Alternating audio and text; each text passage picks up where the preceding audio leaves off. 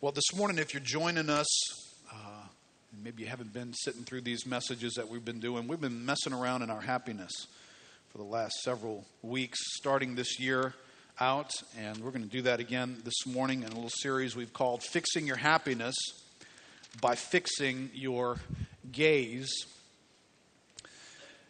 Let me, let me land on that word. We landed on gazing a couple of weeks ago. Let me land on the word fixing. Um, how many of us know that we are unhappy people because of something that needs to get fixed in us? Did you know that? Right, if you just played out the original creation, God creates humanity, sticks them in a garden. How, how many of you know at, at that moment there will be no unhappy days in that moment? It's the Garden of Eden. It is, is a place of, of great blessing and, and perfect order. Man exists in an environment that's not hostile to him. Uh, he's not hostile to one another. There's harmony with God. Everything works.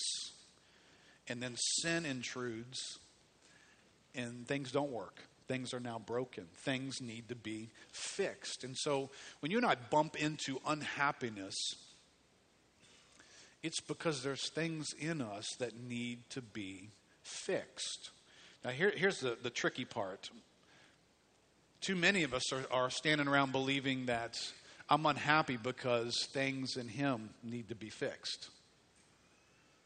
Or just things in society need to be fixed, or the government needs to be fixed, or that traffic light needs to be fixed, my phone needs to be fixed, something out there needs to be fixed, and I could be happy. Right? You can make a quick list right now. If I could say right now, two or three things that if it could just get fixed in your life, you, you know your happiness would increase. Now, you've lived long enough to know that if those things change, you just would add to the list later on. Two weeks from now, you'd have a new list. Something else needs to be fixed. But can we humble ourselves today and recognize this? More than anything else out there that needs to get fixed, there is stuff in here, in me, that needs to get fixed.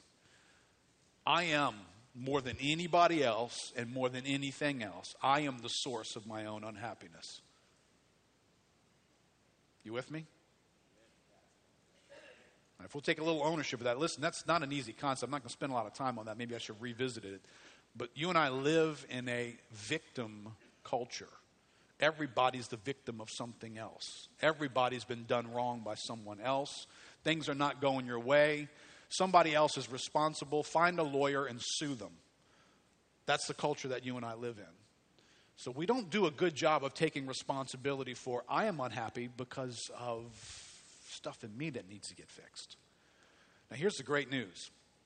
Here's my premise for what we're doing in this series. Seeing some things about God fixes some things about us seeing some things about God. God is a certain way, His character is a certain way, His power is a certain and future operations and interaction with our lives is a certain way. And if I can see that, it has the power to fix something about me. So, gazing is very, very important in how we look upon God. So, turn to Psalm 14 with me what I want to do in the coming weeks is, is look at things about God that fix particular things about us. And I want to major in what we're going to see in God, but I, I want us to I want us to do what the Bible really requires us to do. You and I look into the heavens, if you will. We look at God, but we do so with our feet planted on earth. And, and earth is broken. And our lives are broken. So kind of look through the lens of our own brokenness and need to be fixed at God. And that's what we're going to do here in Psalm 14. We're going to get introduced to the fool, the unhappy life of a fool. Now, if you haven't been called a fool lately, um, we just say there's a little bit of fool in all of us. So own this to whatever degree it needs to be owned, but there's none of us exempt from the reality there's a little bit of fool in every one of us. Psalm 14, verse 1. The fool says in his heart, There is no God. They are corrupt, they do abominable deeds. There is none who does good. the Lord looks down from heaven on the children of man to see if there are any who understand, who seek after God. They have all turned aside. Together they have become corrupt. There's none who does good, not even one. Have they no knowledge, all the evildoers who eat up my people as they eat bread and do not call upon the Lord? There they are in great terror, for God is with the generation of the righteous. You would shame the plans of the poor, but the Lord is his refuge. Oh, that salvation for Israel would come out of Zion. When the Lord restores the fortunes of his people, let Jacob rejoice. Let Israel be glad. Lord, thank you for this word preserved for us, revealing you to us, and, and Lord, revealing us as well to us. We need both. We pray today you will bring us into the good news that brings God and man into the same sentence. In Jesus' name, amen. Well, we've been talking in the last couple of weeks about addresses in Scripture where, where things are not happy. Right? We looked at Romans 1, not a happy setting. If you stick your feet in Romans 1 and walk around a little bit, it's a, it's a lot of unhappiness going on. This verse, this passage is also a good bit of unhappiness. And if you look through the vocabulary, here's the vocabulary words of unhappiness, right? You have people who are corrupt. Their activities include abominable deeds. There's none doing good. They've all turned aside. There's no knowledge, and they are evildoers. Right, now, that's the creation that takes place when one is a fool. That's the description of words taking place when somebody values momentary pleasure above anything else. Because, I mean, when you look at those words, they're corrupt, they're abominable deeds, they're evildoers. People are doing abominable things and they're evildoers. Why do people do abominable things and commit evil? Well, because they think there's something in this for them that's good. Right? The, the, the, average person you're bumping into who is harming someone else, who is bringing detriment, stealing from them, taking their life, they're doing it for a momentary pleasure. They're, they're do, they could take your life just to score a few bucks that you've got in your pocket so they can get high for a momentary pleasure. They've taken your life for that. Because for them, momentary pleasure ruled the day. Listen, hopefully, we're gaining some wisdom as we move through this series. That we don't want to exchange true happiness for momentary pleasures. But that's the great temptation. And if you visit this, these people have made decisions that looked pleasurable. They would bring reward, but inevitably they've brought things like conflict, selfishness. You make these kinds of decisions in your life abuse, neglect. Now, sprinkle that in to the activities of life. And that's no longer a happy setting, is it? Where you've got conflict. That's not happy. You're not enjoying that. Where there's abuse taking place, where there's neglect taking place. That's not a happy place. That's an unhappy place.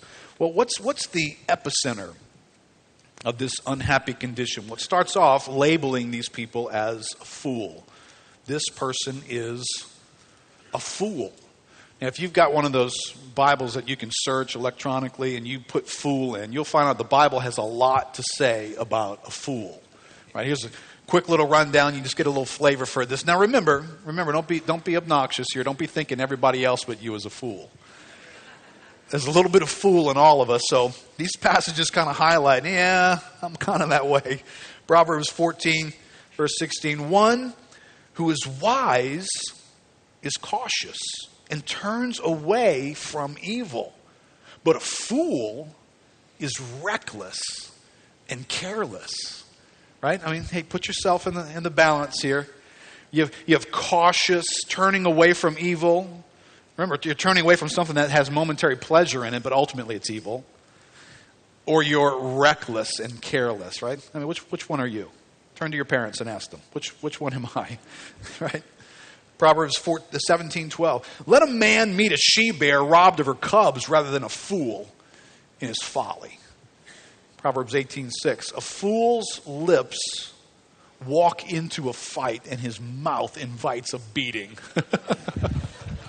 I mean, you know this because you've gotten around some people that, that just for some reason there's something in you just wants to punch them, right? Well, that's biblical. that was. uh, it's right here in this verse. Your mouth invites a beating. You are inviting me to punch you right now. Right? That's what that's saying. Proverbs 20, verse 3 similarly says, It is an honor for a man to keep aloof from strife, but every fool will be quarreling. Right? You just know people that their, their resume is conflict with everyone. They just, everybody in their life, they're just at odds with them. They walk in and the tension sets in. You know, they attend the family meeting or the holiday gathering, and so it's kind of like, is so and so coming? Ooh, gee, everybody braces because they're just at odds with everyone because there's a realm of they're a fool in their life. Now, listen, I, am using a biblical word here. I know when I say you're a fool, the part of you says, man, that is so stinking insulting. You, well, I'm just saying the Bible uses that word. And I'll explain why it uses that word. And if you'll just for a moment bear the title and then learn why someone is a fool, I think it'll be very helpful for us. Proverbs 23, verse 9 Do not speak in the hearing of a fool, for he will despise the good sense of your words. And just realize at some point you are wasting your words. A fool, and you'll learn what the definition for a fool is here in just a second. If what describes this person is what the scriptures are about to say about them, then you talking to them, go ahead if you got nothing else to do. But you may be just wasting your words. Proverbs 26, verse 10. Like an archer who wounds everyone is one who hires a passing fool or drunkard. Like a dog that returns to his vomit is a fool who repeats his folly. Proverbs 29, 11. A fool gives full vent to his spirit, but a wise man quietly holds it back. Right? A, a, fool is, is a person who tends to lack restraint just give themselves to whatever. They see something, impulsively run after it. Want to say something, so they say it. There's no sense of restraint in their life. Right? This is how the scriptures speak about a fool. But then in this passage, we get a bit of a definition for a fool, right? Well, who is the fool according to Scripture? We just, this is what fools do. We just learn what fools do and how they behave. But who is the fool? In verse 1, the fool says in his heart, There is no God. Now, catch this, because, because all those awkward behavior descriptions that are in the rest of this psalm, and all the things that the Proverbs have to say about what fools do and how hard it is to get along with them, and what a mistake it is for you to talk to them or hire them why does all that get created? Because there's this epicenter of an earthquake of problems that goes off in their heart, and it's this there is no God. The source of a fool's lifestyle, the source of all this trouble, is the heart that concludes there is no God. You'll notice many of the time a fool is doing stuff that lacks restraint. Right? He, you know, there's wisdom that says, hey, don't do that. Right? When you're young, you do a lot of stupid things, right? You just haven't lived enough life. Later on, life tells you, I ain't doing that again. That just doesn't create a happy ending. Well, it takes time to learn that, but a fool doesn't have any boundaries protecting him. So he says and does stuff that's destructive for all kinds of people. Well, why does he do that? Because he's cast off God. He's cast off the governing personality of the universe. He's cast off the one who created everything and established why it functions and therefore established its boundaries. See, God is a, God is a boundary provider. And, you know, sometimes we kind of resist that, but if you play outside the boundaries of what God intended your life to be in certain categories, it, it, invites trouble. It won't, it won't bring happiness to you. This is one of the reasons why this little series is kind of important because you and I are trying to find happiness. But if you try and find it out, outside the categories of righteousness and good that God has created, you will never find happiness. You will find momentary pleasure. I'll guarantee you that most of the time. But you will never find true happiness. So the fool has cast off God. John Gill says it this way there is no God. Though they do not express it with their mouths, yet they would fain persuade their hearts to deny the being of God. That so, having no superior to whom they are accountable, they may go on in sin with impunity. Accordingly, the Targum, the is an Aramaic paraphrase of the Old Testament, phrases it this way There is no government of God in the earth. Kimchi interprets it this way There is no governor nor judge in the world to render to man according to his works. So, this is what the fool concludes. The fool concludes there's nobody watching over me, there's nobody to whom I'm accountable. There's no superior being to whom everybody gives an answer and one day will give an answer. And then when he begins to live his life, since I'm never going to pay taxes on these activities, I'm never going to be rendering an account for these activities. So if I choose foolish pleasure just for a moment, so what? So what? Because the fool has thrown off God. Now, listen, uh, you know, I said there's a little bit of fool in, on all of us. If you had met me in the late 70s, uh, you would have met a guy who, who thought he had a category for God, thought he had a category for God, but who was a fool. Because I, I cast God off in my life. I, it, it didn't, whatever concept of God I have, it didn't change me from being a liar. You'd have met Keith Collins in the late 70s, you'd have met a liar. You met a guy who would lie to you in order to get his butt out of trouble or you'd have met a guy who would lie to you in order to improve my how you viewed me, make stretch things, make everything better than they are, and impress you with that. You would have met a thief. Whether or not I stole from you in particular, I was stealing from people. Plenty. Because I saw momentary pleasure in whatever it is that you had. Typically, if you had money or belongings that I wanted. I just cast off restraint. You, know, you met a, a, a lustful teenager who didn't have any reason not to indulge those lusts.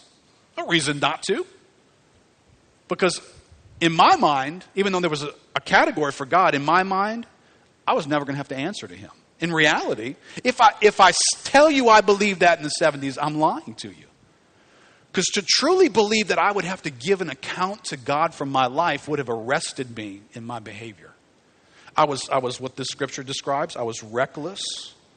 Vandalism was a sport for me.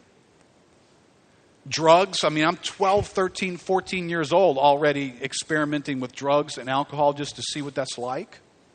That's reckless at that age. Okay, that's the fool you would have met. And to encounter God is to encounter a God who steps into your world and says, Don't do that anymore. Follow me. Stop doing that. Don't, don't live your life for that. And so God's opinions got all over my life in 1979.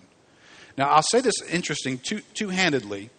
On the one hand, when I met God in 1979, it, was, it was like Psalm 63. It was like my soul was thirsting and desperate. So when I, when I drank in God, my soul was, was like getting quenched. It was, ah. Oh, I'd found what my soul had been longing for.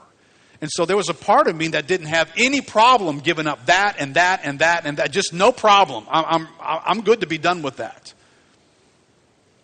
But just shortly before that, those things were the very things that I wanted in my life. I, can tell you to this day, I didn't, I didn't quit doing drugs because I got so strung out. I beat my life up so bad. I was in jail, and the only way I could turn was away from those things because they were destructive to me. That was not my story. Drugs were pure fun, period. There was no reason to move away from them. They didn't tell me move away from them, they didn't make my life miserable. To me, they're a part of the adventure. But when I met God, God had an opinion about that. Right? I, you know, I'm a human being. I'm a man. I'm wired for one day having a woman. So as a teenager, uh, there, there's plenty in me that doesn't mind a woman's body and looking at it in whatever ways I could possibly do that. On the human being end of that, pure pleasure. There's nothing in me that said, "Oh man, that's that's become terrible." see what, let's see what God has because I don't want any more of that. Uh, no, I, I could take plenty more. Thank you. But when I met God, there was a conviction that came into my life that that's not all right with God. I see. I mean, I, I would have told you I knew God before, but I was more like the fool who said in his heart, "There is no God." I live like there was no God. I gave myself to things that God was not okay with. Now, let me just say this, and I know I'm, I'm keep pressing this political hot button, but you hear it ten times, and you come to church and hear it once. When I hear Christianity having to connect and interact with our culture in the category like gay marriage, categories where Christianity seems to be imposing itself on people's personal choices and telling them that you can't do that, that's wrong. And then the culture wants to scream back at these obnoxious Christians and say, Who, who are you to tell people what they can and can't do? Okay, well, do you, you, do recognize if you're reading the Bible, there's a God who says what you can and can't do. He really is here in the Bible. And, you know, note, personally, note to gay America you're not the first person to be told by God you can't do that. Like it's taking away some kind of rights. You understand? My rights were taken away in 1979. I would have loved to have slept with everything moving as a teenager. I would have loved to have done a few more drugs and experiment with some that I hadn't quite figured out how to tap into yet. I would have loved to have said yes to the money that was in your wallet because it helped me get pleasures that I was after. Personally, that's nothing but gain in every one of those categories until God comes along and imposes his view on me and says, That's not what I have for you. That's not what I'm like. And you have now become my image bearer as being a Christian. So, listen, whatever category that you feel like Christianity is stomping on and jumping into and, and, and vetting its opinion about, I've already been there, and so have you. I've already had God come along and tell me, don't do that anymore. So it's not as though we've created this rare one category. Have this rare category. Christianity is fine with everything else except this one area, and we take odds with it and we tell people you can't do that. Listen, the Bible says don't do for a bunch of stuff. And when you, when you begin to figure out it's a loving God who designed you for joy, and He says, don't do, you figure out that it's because there's something that glorifies God over here, not over there. And if your heart loves God, which my heart loved God in 1979, I gladly gave up things that you couldn't have pried out of my hands before. There was no giving that up before for me. God changed my heart and my desires. So, this, this principle of casting off God is what the basis of the fool is. The fool says in his heart, there's no governance, there's no oversight, there's no accountability, there's no God. I do what I want to do, and there's no consequence to that. Okay, well, the Bible says that's what a fool does. And, I, and I've got some fool activity on my resume. Remember, we looked at Romans 1 last week? It says that since they did not see fit to acknowledge God or to have God in their knowledge, God gave them up to a debased mind to do what they ought not to do. Well, the, that's what the fool does. The fool says in his heart, There is no God. The fool says in his heart, I have no need for the knowledge of God. God does not need to inhabit my world. God does need, doesn't need to traffic in the daily routines of my life. And I live like there is no God. Let me just say this to, to those of us who are, are Christians, who claim to be acknowledging that there is a God, there, there is a, a, a, what I'll call a functional atheism that can show up in our lives where we are Christians because we put our faith in Christ and who He is and what He's done for us on the cross, and we come into a relationship with God. But it's kind of strange that from time to time we act like functional atheists. We act like people who really don't believe that there is a God.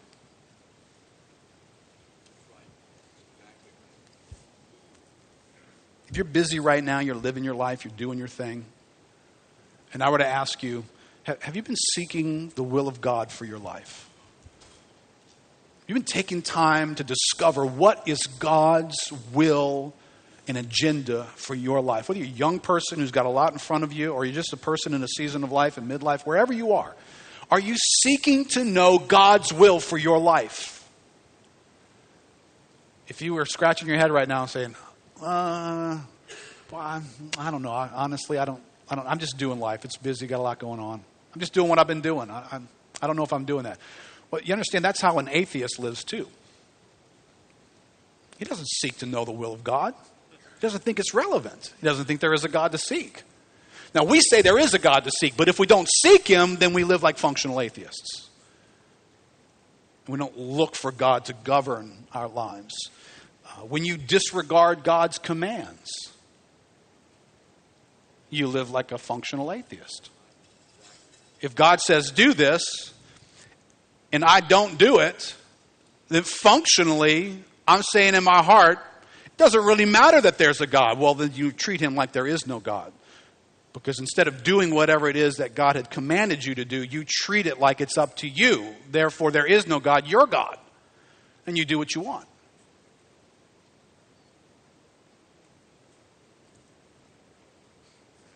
When you, you know, let me make it real here. We're all gathered here. It's raining. You got nowhere to go.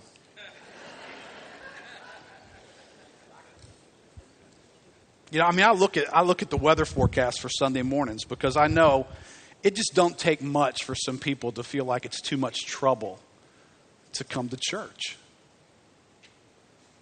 Matter of fact, you know, if you just get a busy weekend going on, it's too much trouble to come to church. People don't come to church. It's happening all over this country. It's happening to churches everywhere. Can I just say this? Even if you were here, you're not here this morning, you listen to this by tape, whatever. You weren't here last week. When, when you treat as optional what God commands, you act like a functional atheist. In your, in your heart, you say, it doesn't matter whether I do what God has commanded me to do. Uh, listen, let me put it to you this way this little piece of time real estate here, Sunday morning gathering of the body of Christ, in Scripture it's clear. You are not to forsake the assembling of yourselves together. Well, this is our primary time of assembling. We have other times of assembling, but this is a primary time for the body of Christ to assemble together. So, according to the commands of Scripture, God owns this little two hour piece of real estate in your life. He owns it, it's His. If you choose to do something else with it, you act like a functional atheist. To where it doesn't matter whether God has got any dibs on that in my life. To me, it's optional. All right, I get that. I'm just wondering where you got that. That's what functional atheism says. See, there's a little fool in all of us, isn't there? How about this more positive one? When you live your life in your own strength. You live like a functional atheist. See, a person without God determines what they can and can't do based on who they are, based on what they can do, based on their persuasion of personality, based on their tenacity, based on their interest, based on the amount of money that they have, based on how big their name is, based on their influence with people. I, can I do that? Well, it's all about me. Well, an atheist lives that way. It's all about him when he goes to live his life too. But for a Christian who's under the governance of God, what you do with your life is no longer defined by you. Now it's defined by God and what He wants you to do. And you'll find God will have you doing stuff that you'd have never done ever. And He'll bring grace and ability and provision into your life to do stuff that you don't have the resources to do. But whenever you bump into you, the edges of your own power and abilities, and that's where that's as far as you're going to go, we live like functional atheists when we do that. Right? So let me go back to this epicenter where we've pushed God out. The epicenter of the fool's unhappy existence, it's very fundamental to being a human being, right? I think I put this in, our, in your outline. We were created to be ruled over. We are created to be under authority, not the authority. Everybody get that? You're a created being. You didn't create yourself, another being created you with a design in place. You were created to be under his authority, not the authority. You, you don't have the wiring, you don't have the, the hardware in place in you to run your own life. You don't have it. God didn't give it to you. He created you to have a God over you. And it's the fool who thinks different than that. Says, No, I can do this. I got this. I can run this thing. Well, what Psalm 14 says that once the fool concludes in his own heart there's no God, he obviously becomes God himself in that. And these words begin to fall into place, right? They are corrupt. They do abominable deeds. There's none who does good. None who does good. Once you remove God, listen, if you want a fresh definition for good, this is a very helpful de- definition for good because we use that term very sloppily. We get around stuff that's kind of appealing and pleasing in the natural, and we say, Oh, have you met someone? Oh, they are so good. You know, Jesus Jesus sort of yanked on people's chain when they used the word good around him. Remember, they even told him he was good, and he wouldn't let them say that because they didn't know what they were saying. He stopped them. Good teacher, whoa, why do you call me good? Why do you use that word that way? There's none good but God. Right? Well, here, there's none who do good. Well, why is there none who do good? Well, once you conclude that God's not going to be God, everything in your life becomes corrupt everything. Helping little old ladies across the street, giving billions of dollars to help starving people on the other side of the world.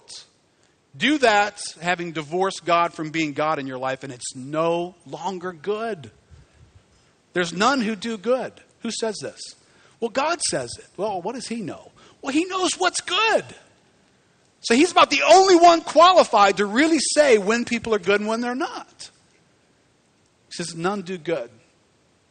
None. None. They don't have any understanding. They don't seek after God. Ooh, that's the key for understanding good. You want to understand good, you have to understand the pursuit of God. Honoring God as God is the key to understanding anything good in our lives.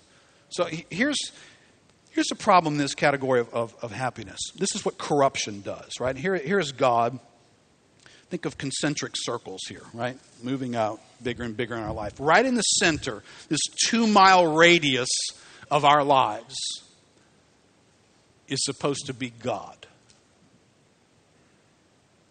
But the fool says in his heart, there is no God. And so he moves him way to the edge or completely out of the picture altogether.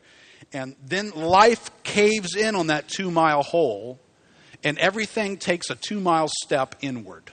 Everything. Everything in your life your marriage, your children, your money, how you view sex, what you do at a job, how you use your time. Everything takes a two mile step into a new location. That's what corruption is. That's a definition for corruption. Everything's in the wrong place now. That's corruption. And when the fool says there's no God, everything lives at a new address, an address it never was supposed to live at an existence in our lives it never was supposed to have. And so everybody becomes more important than they're supposed to be. Right? So it's, it's terribly important that my spouse walk on water and be ultimate and do everything right and supply to me all that I need. She, she's got to do that, see, because she has moved from here to here. Much more important. Money has moved from here to here. It's much more important. I, I, I got to have it. It's so key to everything I'm about. What, what caused everything to move forward? Well, removing God from being the center of my existence. Everything exists to be oriented around God. And so once you relocate stuff in your life, you have a really hard time managing it ever becoming a place of happiness in you. Because your marriage is in the wrong place, your parenting's in the wrong place, your material possessions are in the wrong place, everything's in the wrong place because one thing is out of place. God. Does that make sense? Everybody with me on that? Very helpful thought here from John Piper. He says, Why marriage? Why is there marriage? Why does marriage exist? Why do we live in marriages? Well, this means that my topic is part of a larger question. Why does anything exist? Why do you exist? Why does sex exist? Why do earth and sun and moon and stars exist? Why do animals and plants and oceans and mountains and atoms and galaxies exist? The answer to all these questions, including the one about marriage, is all of them exist to and for the glory of God.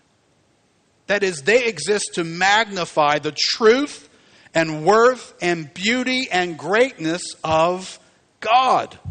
God is unimaginably great and infinitely valuable and unsurpassed in beauty. Everything that exists is meant to magnify that reality.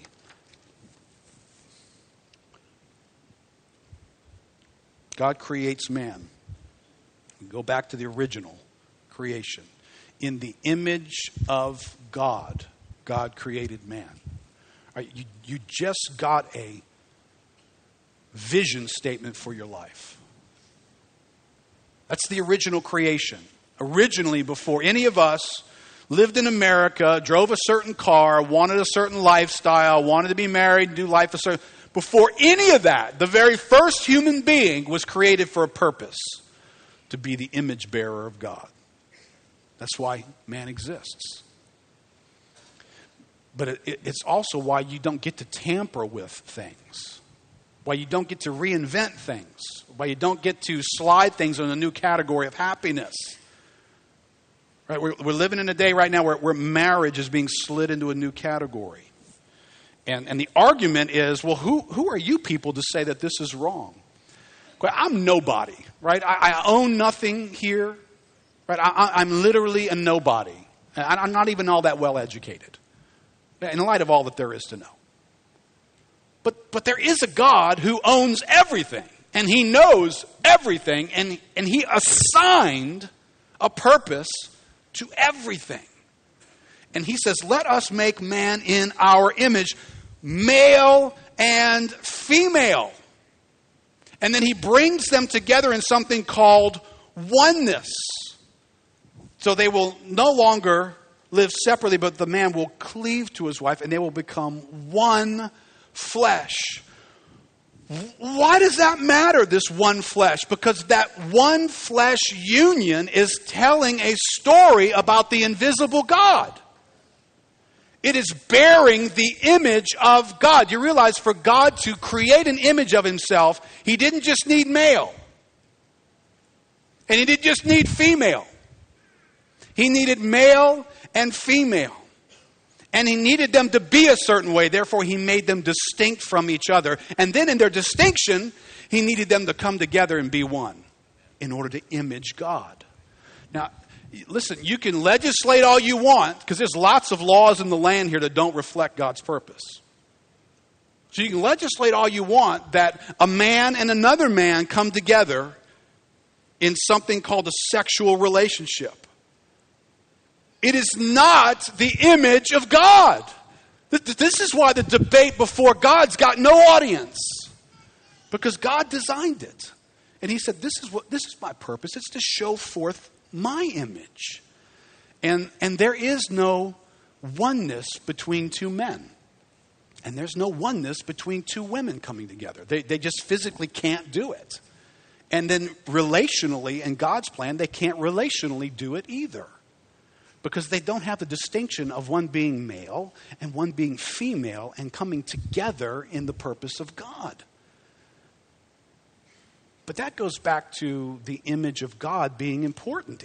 If you stop caring about the image of God, if the fool says in his heart, There is no God, There's no governing principle over our lives. There's no higher power to which we're accountable and all of our ideas must be submitted. Well, then you just do whatever. That's what this verse describes. People who just chose to do whatever. And listen, I'm going to pick on this one category. And the sexual issue is a real issue.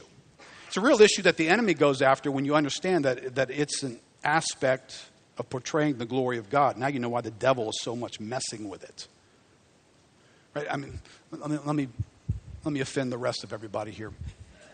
If, if you got married and you were not a virgin when you got married, it's because you played the fool. In a moment of pleasure, you acted like there was no God that you had to answer to or who had an opinion over what you were doing in your life. This is not just a homosexual issue.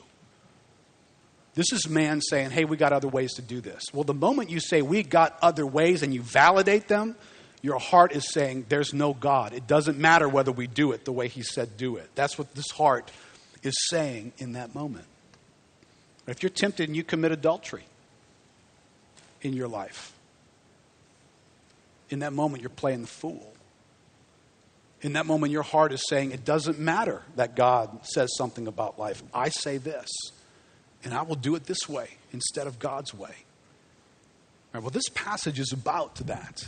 It's about people who want to self govern. That needs to get fixed, doesn't it?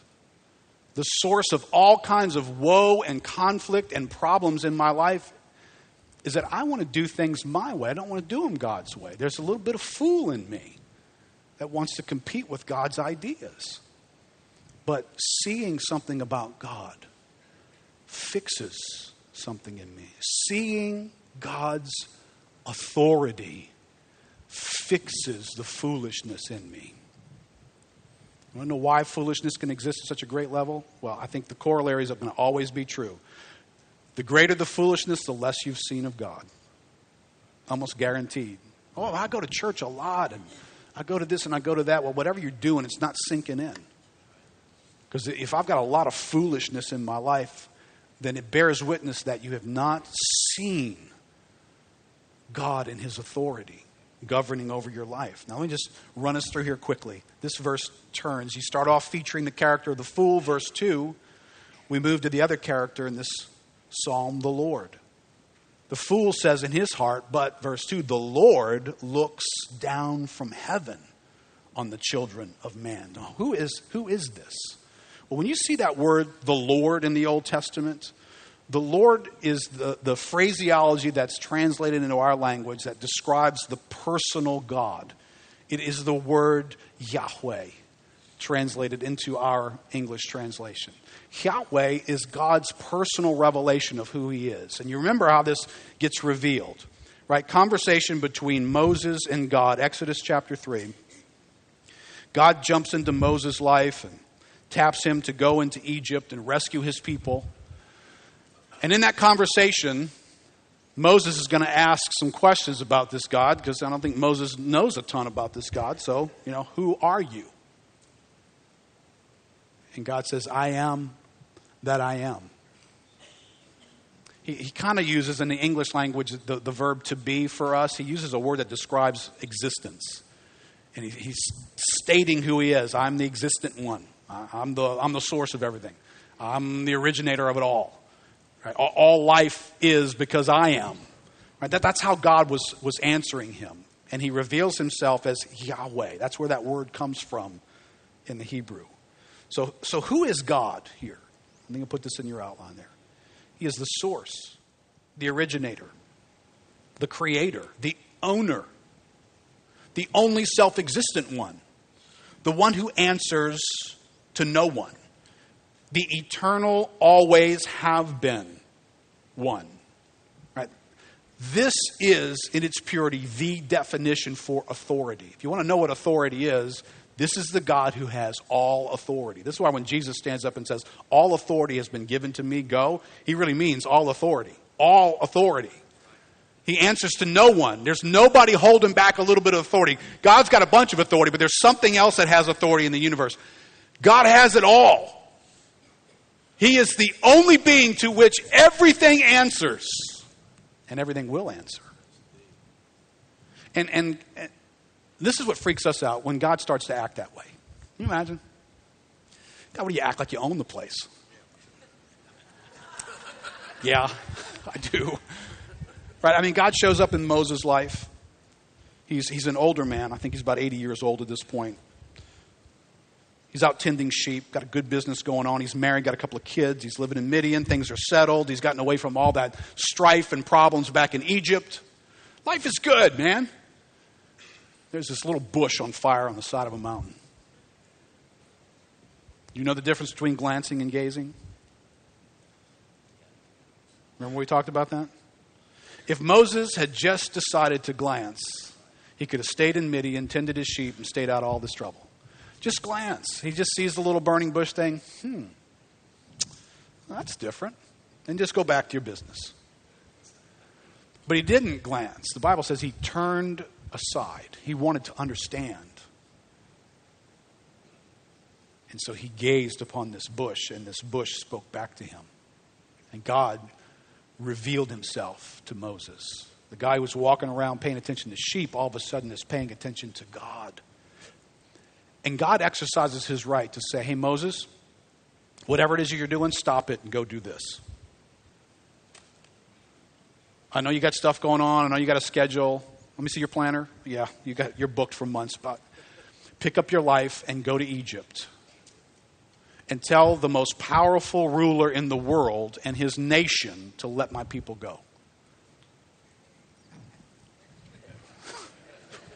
really? Uh, anybody going with me? Oh, yeah, take that stick right there with you. and then after he whines long enough and says, God, you don't understand. I'm not qualified. I don't speak well. I don't even know if I can put sentences together. I'm not your man. God sends Aaron with him. So you got Moses, Aaron, and a stick on their way to Egypt. And, and God acts like he's got the right to dole out those kinds of assignments. God, what are you thinking? I don't know. I'm thinking I'm God. thinking I can do whatever I want, whenever I want, with anybody's life at any moment. How many of us this morning are, you got a court case pending with God right now? God's in court because you ended up doing something with your life that you didn't sign on for. You didn't want it to be like this. You didn't want it to be this hard. You didn't want this address. You didn't want this assignment. And God needs to answer to you. The fool says in his heart, There's no God. God doesn't answer to you. You answer to God. There's no happy existence for you. Can I put it back on your terms? There's no happy existence for you when you think God answers to you. He doesn't answer to you. Even when he says, pick up a stick and, and your buddy there, your, your brother, and go and uh, confront Pharaoh. Oh, and after that, after he, you know, cries uncle and lets you go, then, then Mr. Provision uh, with no McDonald's along the highway, take three million people into the desert. This is a horrible assignment. Nobody wants this job. And yet God says, go do it.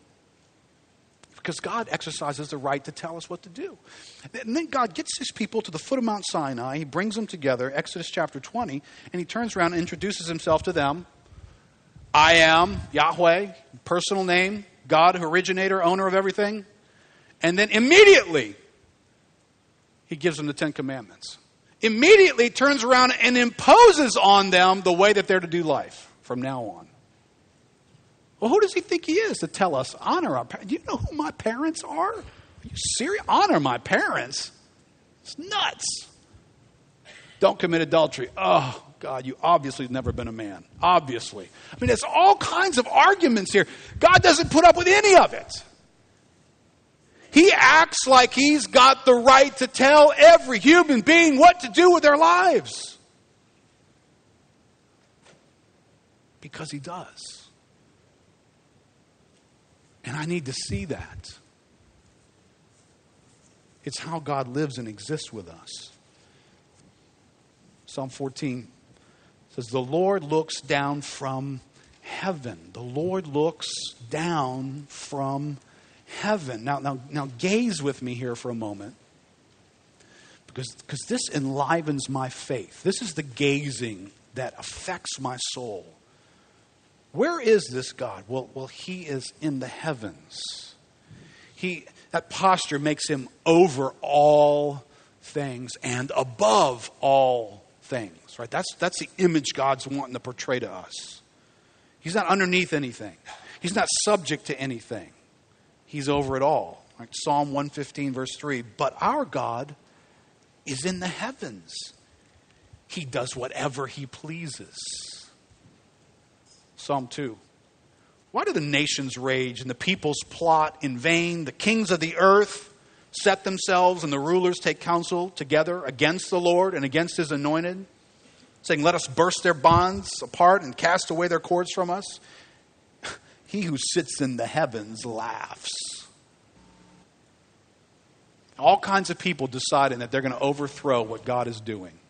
They're not going to cooperate with God, what God is doing. They're not going to make themselves available to what God is doing. And he who sits in the heavens laughs. Says, You're kidding me, right? You think you can overthrow what I will do? I'm Yahweh. I control everything. Psalm 123, verse 1. To you I lift up my eyes, O you who are enthroned in the heavens. Psalm 135, verse 5. For I know that the Lord is great, right? The Lord, Yahweh, is great and that our Lord is above all gods. Whatever the Lord pleases, he does in heaven and on earth, in the seas and all the deeps. Right? Can you just stare at that concept for a moment? Right now, as you live your life, stare at that reality. Stare at this God who is in the heavens, he's above all things, and he does whatever he pleases. There's nothing that can cause God to not do whatever he's planned to do. Nothing in this world. Nothing in our lives. Nothing in that person's sin. Nothing in the lack. Nothing in what the government does. Nothing in me. There's nothing that trumps God. I just need to live in that sometimes. You need to live in that reality sometimes. Because I stare at stuff that's broken and, and needs to be fixed, like me, and I don't feel real good about what I'm staring at. In fact, I get convinced that this can never change. I get convinced that, that circumstances can't be overcome. That, that's what convinces me when I stare at that stuff. But see, this is why Jesus taught his disciples to pray in Matthew 6. Pray then like this Our Father in heaven. If you take this, this prayer apart and you pray it the way it's meant to be prayed as an outline, you got to stop there and you got to ponder. God is in heaven It means he's above everything. He's ruling over everything. And he's not subject to anything. Our Father in heaven, hallowed be your name. Your kingdom come, and your will be done on earth as it is in heaven. See, this is an acknowledgement. This is how we pray. Listen, when you can't climb into your prayer closet with a view of God, you really can't pray right. Right? Do you do this? I mean, I do this. I climb into my prayer closet with a long list of broken stuff that needs to be fixed, and I, and I know everything about every screw that's getting loose. And so I talk to God about screw number seven and, and screw number nine, and I don't even know where screw number 13 is. And I'm just complaining out loud to God, and I'm scared of it, and Lord, you know, and, just over and over again, me studying the blueprint of what's broken. See, praying involves seeing God. Our Father who's in heaven, who's above all this stuff. You are high and lifted up, and you are not subject to anything. That's where prayer's got to start. I got to see God to pray, not just my broken world. Now, let me close with it. Just go back to Moses for a second here. Eric, you can come back up. What did seeing this do for Moses? Moses is going to have an encounter with God. He's living life, he's making a living, he's got his sheep business going on, doing pretty well. And he turns aside and he encounters God. He sees God. God gives him an assignment. Moses got no faith for that. God, who am I to go and do what you just described. How am I going to pull this off, God? How, this doesn't work. Who am I? Lord, to go and confront Pharaoh? Really? And to bring three million people back with me? God, who am I to do that? God's answer Moses, I will go with you. So it doesn't really matter who you are, it just matters who I am. Well, all right then, who are you? That's what Moses says. I'm going to get there. I'm going to tell Pharaoh, let everybody go. He's going to see me with a stick. He's not going to cooperate. I'm not going to say, don't make me use this stick. Come over there put a whooping on you. That's not going to work, God. So we got something else. I mean, what am I going to tell him? What am I going to tell the people? Why would three million people follow me into the desert? Well, I will go with you. But who are you? I am Yahweh. I'm the God who is over all. I'm the God who exists and always has existed. I am that I am, Moses. Everything that exists draws its existence from me. And I can turn it up, turn it down, move it to the left or right. I can do with it anything I please at any moment. That's who I am, Moses. Now, Moses in this moment doesn't act like a fool. He doesn't act like a functional atheist. He believes God. He's convinced by God, and he does two things he obeys God, and he becomes confident in what God called him to do. Right? See, that, that's the outcome of gazing upon God in this category. See, the fool in my heart wants to argue with the God, God, debate with God, and do something different than what God had in mind for me. That's what the fool in my heart wants to do. It wants to act like I don't have to obey. Right? God calls you to do something. Does your heart sometimes kind of let you off the hook? Well, I don't, I don't really have to do that. I mean, God would understand. Well, after all, God wants me to be happy. If Moses reasoned that way, if his ruling understanding of God in this moment was that God would want me to be happy, he's going to go right back to his friendly little sheep because it looks happier to hang out and tend his business than it does to pick up a stick and go with his brother and confront Pharaoh and then be responsible for three million people in a desert. That's not attractive.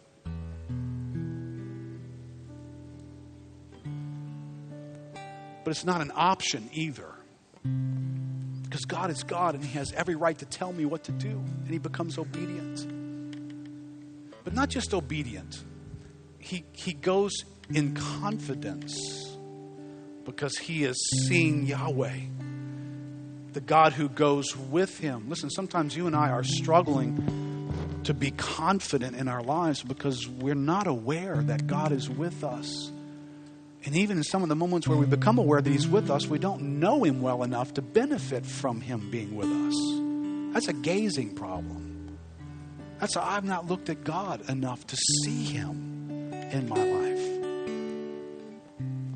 So this morning, I want God to help us to, to see Yahweh, the God who is ultimate over all, the God who is in authority and I want my life to meet that authority.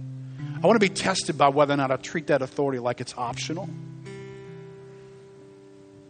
Whether I'm living in, in fear and smallness, I'm trying to do the things that God's called me to do, but there's no sense of confidence about what I'm doing. See, when I'm living that way, my heart is saying, I'm not confident because there's no God. It's just me. And I'm just out here on the end of a limb taking a chance with all my talent and consistency. I don't have any peace about that. Well, you, did you lose sight of God? God is with you. He has sent you to wherever it is He's called you. Let's, let's stand up together.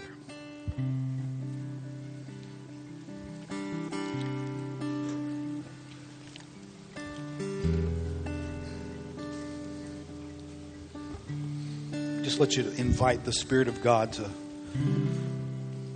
just be personal with you, to care for your soul. Listen, you walked in here this morning wrestling with the issues of, of a happy life, a meaningful, soul satisfying life. God's interested in that for you, he does love and care about you. Let Him speak to you personally. Where are you at in all this? Where's this God at in your life? Let me, ask some of you this question Does your life raise the question, Where's God? You look about your, your plans and your ideas, how you're approaching life, how you spend your time, the things that are stressing you out, that are most valuable to you. Does, does your life look just like a life of someone who doesn't even believe in God? You're stressing out about the same stuff. You're afraid of the same things. You lack confidence in the same ways. You can't remember the last time you stopped and submitted your life to God and said, God, you are my God. God, my life belongs to you. It's yours. What do you want me to do with it next? You can't remember the last time you did that or if you've ever done that. Be that God's not your God. And you can you can change that this morning. You can turn to God this morning in faith and welcome him to take ownership of your life. He is, he is the owner of all things. You're just going to get really surprised at the end of your life. When you get to the end and you stand before God, and He asked for an account of what you did with the life that He gave you. And you notice on the ownership deed, ultimately everything belongs to God. So your life belongs to God. But functionally, is that true? Have you, have you given your life to God in such a way that it's His life to do with whatever He wants? That's what it means to put your faith in Christ. To trust in the God who so wanted to reconcile you to Himself that He sent His own Son to die on a cross and take away your sins and receive you back to Himself again. That's why we put our faith in Christ because He restores us to God the God who is to take over our lives. Listen, if you've never done that, I want, to pray for you this morning. If you look at your life and the way you're living, and it's, it's got your name on the top of it, at the bottom of it, can I just encourage you this morning? Can you sign over ownership this morning to God? You just take out the deed of your life right now in your own mind. Everything you ever hoped for, whatever you wanted to be things that are valuable to you, everything that makes you who you are. There's a place at the bottom, there's a blank there.